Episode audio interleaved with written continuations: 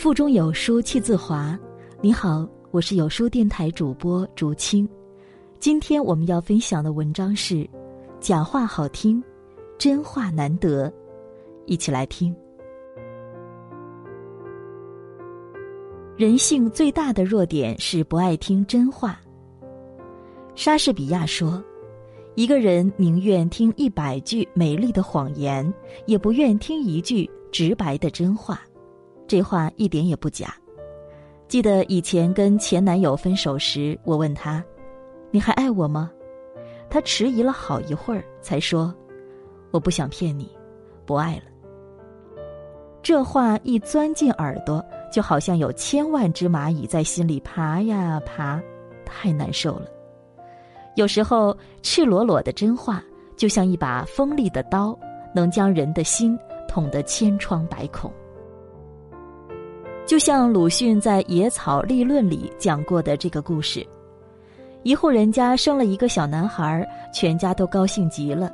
满月的时候，主人将孩子抱到客人面前，一个人说：“这孩子将来是要发财的。”他得到一番感谢。一个人说：“这孩子将来是要当官的。”他收到几句恭维话。一个人又说。这孩子将来是要死的，他得到一顿痛打。说要死是真话，也是必然；说做官儿便是说谎，但人们宁愿听假话，也不要听真话，这便是人性最大的弱点。因为假话好听，让人心里服帖；假话顺耳，不会把人给得罪。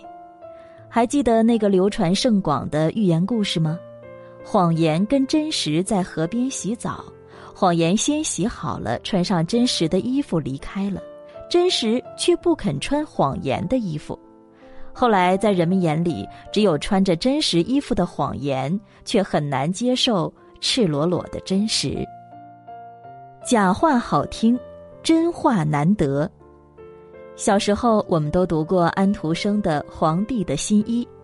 一个皇帝喜欢穿新衣服，结果却请来了两个骗子。他们骗皇帝说，制成的衣服漂亮无比，凡是愚笨的人都看不见。大臣和民众害怕被人说愚笨，全不敢说真话。只有一个小孩天真无邪的说了一句：“天哪，这个人。”没穿衣服。时隔多年，回头再看这个故事，才发现其中的深意。真话是这个时代不易获得的奢侈品，假话好听，人人都会说；真话伤人，人人都选择闭口不言。人人都有一张嘴，但未必人人都会对你说实话。《战国策》里有这样一个故事。邹忌身高八尺，神采焕发，容貌俊美。一日清晨，他穿戴打扮，看着镜子问妻子：“你看我跟城北的徐公比，谁更俊美？”妻子说：“您俊美的很，徐公难能跟您比。”徐公是齐国出了名的美男子。邹忌不自信，又去问了到家拜访的客人。结果客人也是一样的回答。翌日，徐公来家里做客，邹忌细细打量他，才顿悟自己是真比不上人家。妻子说我俊美是偏爱我，客人说我俊美是有求于我呀。假话好听，真话难得。回看一下你身边，敢对你说真话的。又有几个呢？明明是不好看的衣服，对方却说：“不错呀，很好看，非常适合你。”明明是很奇怪的妆容，对方却说：“这是今年很流行的妆容啊，你很懂啊。”明明是你做的不好，对方却说：“这不是你的错。”不管是出于善意，还是出于某种目的，生活中敢于对你说真话的人，真的越来越少了。而一个从不对你说真话的人，每天都让你活在虚构的谎言中，无法认清自己。敢对你说真话的人，才是真正在乎你的人。真话不好听，不顺耳，大多数人都不爱听。尤其是被别人突然指出缺点和不足的时候，大多数的人都会觉得心中不快，无法接受，甚至是打从心里讨厌说实话的人，更谈不上反思和改变了。但良药苦口利于病，忠言逆耳利于行。人有时候是需要听真话的，好听的假话蛊惑人心，难听的真话方能让人警醒。当有一天你身边再也没有人说真话的时候，你以为你真的就没有缺点了吗？不是的，你只是变成一个聋子，而那些关心你却被你讨厌的人都变成了哑巴。真正在乎你的人才会真诚劝告，费尽口舌；真正在乎你的人才会直言不讳，指点错误；真正在乎你的人才会毫不保留，如实相告。就像你去买一件衣服。挑了一件不适合的衣服，真正关心你的人一定会在你买之前告诉你这件衣服不适合你，你不应该买下来。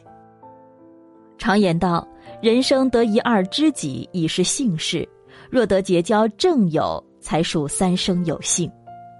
什么是正友？《说文解字》解释说：“正者，直也，指其师也。”意思就是说，敢于直言劝阻你过失的朋友。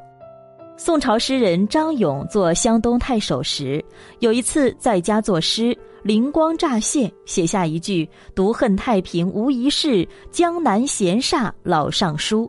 写下之后就出去了。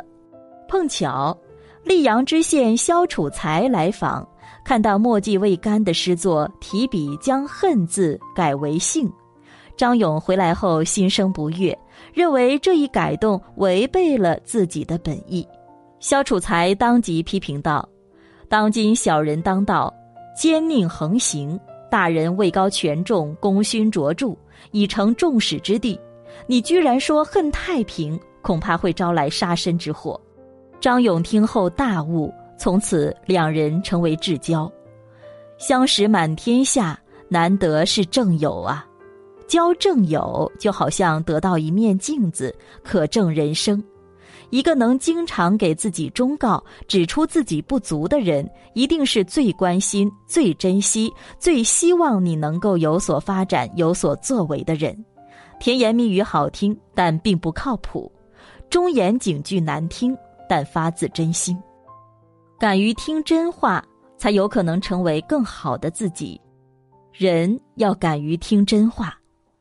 当别人当面指出你的缺陷，先别急着反驳，也别急着愤怒。一个人只有知道自己存在的缺陷，并虚心接受，做出改变，才能成为更好的自己。不知道大家有没有听过世界上最伟大的推销员袁一平的故事？一九三零年，袁一平还是一个事业屡屡碰壁、穷困潦倒的保险公司推销员。他拖欠了房东七个月的房租，被迫在公园的长凳睡了两个多月。尽管他每天拼命的工作，但收入少得可怜。为了省钱，他不吃午餐，不搭电车。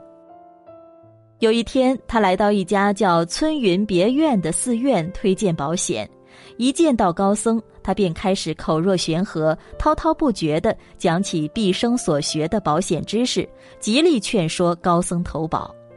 等他说完，高僧平静地对他说：“听完你的介绍，丝毫没有引起我投保的兴趣。”袁一平大受打击，甚至觉得很羞耻。高僧注视他良久，又接着说：“人与人之间，像这样相对而坐的时候，一定要具备一种强烈吸引对方的魅力。如果你做不到这一点，”将来就没什么前途可言了。高僧的话犹如当头棒喝，把袁一平敲醒了。从寺院回去后，袁一平决定改变自己。他开始每月一次，每次请五个同事或是投了保的客户吃饭，甚至不惜典当自己的衣物，目的就是为了让他们指出自己的缺点。你个性太急躁了，沉不住气。你脾气不太好，常常自以为是，你应该要多听听别人的建议。待人处事，你太现实，太自私了。人与人之间的关系，只有真诚才能维持长久。袁一平一边听，一边把逆耳之言记了下来，随时拿出来反省。每一次批评会，他感觉都有种剥了一层皮的感觉。他把自己身上的劣根性一点点剥落了下来。后来，他还总结出含义不同的三十九种笑容，分别赋予要表达的心情和意义。每天对照着镜子，一遍遍练习。功夫不负有心人。一九三九年，袁一平的保险销售业绩荣膺全国之最。并从一九四八年起连续十五年保持全国销售第一的好成绩，被誉为世界上最伟大的推销员，练出值百万美金笑容的小个子。想成为更好的自己，往往都是从敢于听真话开始的。只有敢于听真话的人，才不会被糖衣炮弹和甜言蜜语所蒙蔽。只有敢于听真话的人，才敢于直视自己的缺陷，接纳不完美的自己；只有敢于听真话的人，才敢于接受别人的批评，蜕变为更好的自己。每个人都喜欢听到赞美之词，这本无可厚非，但千万也别忘记了，别人的真诚的批评，有时候比赞扬更可贵，因为那是能够改变我们自己的镜子。良药苦口，忠言逆耳。愿你珍惜敢于对你说真话、敢于指出你错误的人，因为在乎才不会隐瞒，因为看重才会如实相告。愿你铭记，敢批评你的人是永远的贵人，会劝告你的人是永远的恩人。在这个碎片化的时代，你有多久没读完一本书了？长按扫描文末二维码，在有书公众号菜单免费领取五十二本好书，每天有主播读给你听。我是主播竹青，在美丽的东方罗尔沈阳为您送去问候。喜欢这篇文章，走之前记得在文章末尾给有书君点个再看，或者把喜欢的文章分享到朋友圈哦。明天同一时间，我们不见不散。